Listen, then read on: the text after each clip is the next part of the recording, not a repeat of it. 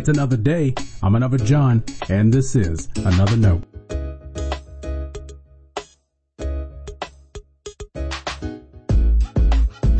Today's edition of Another Note is titled, They're Not Drunk. Our scripture reference today is Acts chapter 2, verses 14 through 24. As always, may the Lord add his blessing to the reading and hearing of his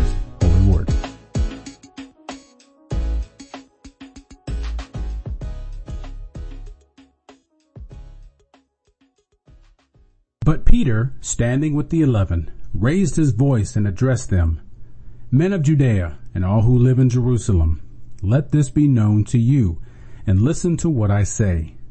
Indeed, these are not drunk, as you suppose, for it is only nine o'clock in the morning. No, this is what was spoken through the prophet Joel. In the last days it will be, God declares, that I will pour out my spirit upon all flesh, and your sons and your daughters shall prophesy, and your young men shall see visions, and your old men shall dream dreams. Even upon my slaves, both men and women, in those days I will pour out my spirit, and they shall prophesy. And I will show portents in the heaven above, and signs on the earth below, blood and fire and smoky mist. The sun shall be turned to darkness and the moon to blood before the coming of the Lord's great and glorious day. And everyone who calls on the name of the Lord shall be saved. You that are Israelites, listen to what I have to say. Jesus of Nazareth, a man attested to you by God with deeds of power, wonders, and signs that God did through him among you, as you yourselves know. This man, handed over to you according to the definite plan and foreknowledge of God, you crucified and killed by the hands of those outside the law. But God raised him up, having freed him from death, because it was impossible for him to be held in its power. This is the word of our Lord. Thanks be to God.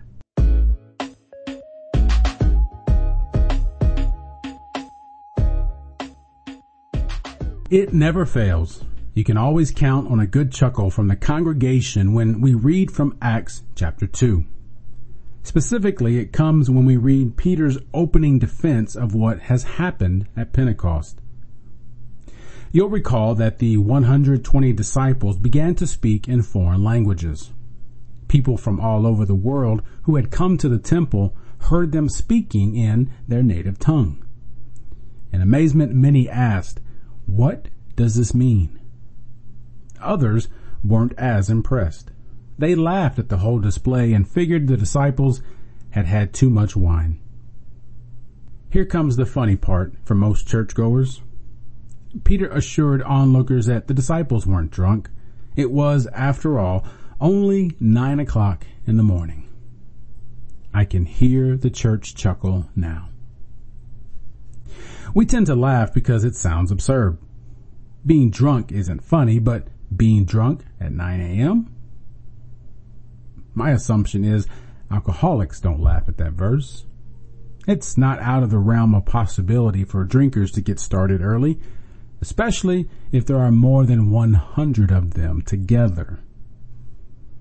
The prophet Isaiah once gave this warning, Woe to those who rise early in the morning in pursuit of strong drink, who linger into the evening to be inflamed by wine. To me, Peter uses the time excuse on purpose. At least for us, it is a reminder of the 9 a.m. prayer time everyone would have been aware of. See, another connection between prayer and the power of God. Remember, the disciples gathered in Acts 1 in pursuit of God. That is, they gathered upstairs and joined in prayer. I'm not going to give up on that. God things happen to a church that prays together. Stop assuming your church is praying. Let's encourage one another to actually sit down with each other and pray.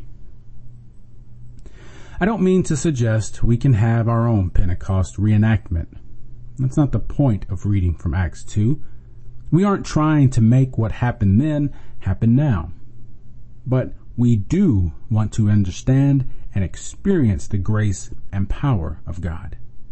Our desire is to know Christ. Since we've already reiterated the importance of corporate prayer, let's consider Peter's next defense. He used the Bible to interpret what happened that morning. Can you imagine the amount of wine that would have been poured out to get more than 100 people drunk? You would need a lot. Because he knew the promise spoken of from the prophet Joel, Peter understood God was pouring out an abundance of the Spirit upon all people right before their eyes.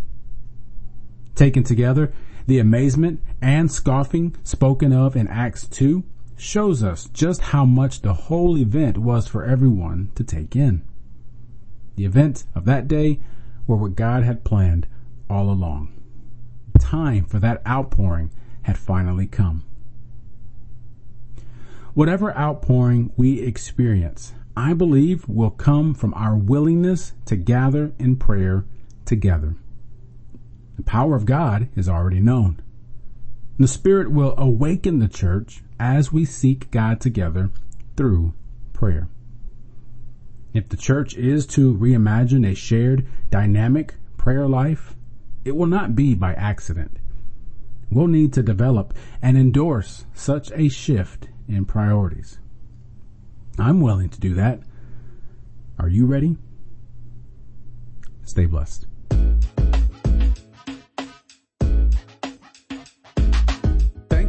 Always supporting Another Note. This is our daily devotional. I'll keep writing and recording as long as you keep listening and we keep growing. If you ever find another note on iTunes or anywhere else podcasts are available, make sure to leave a review so others can join us. The easiest way to connect with me is online at anotherjohn.com. God be with you.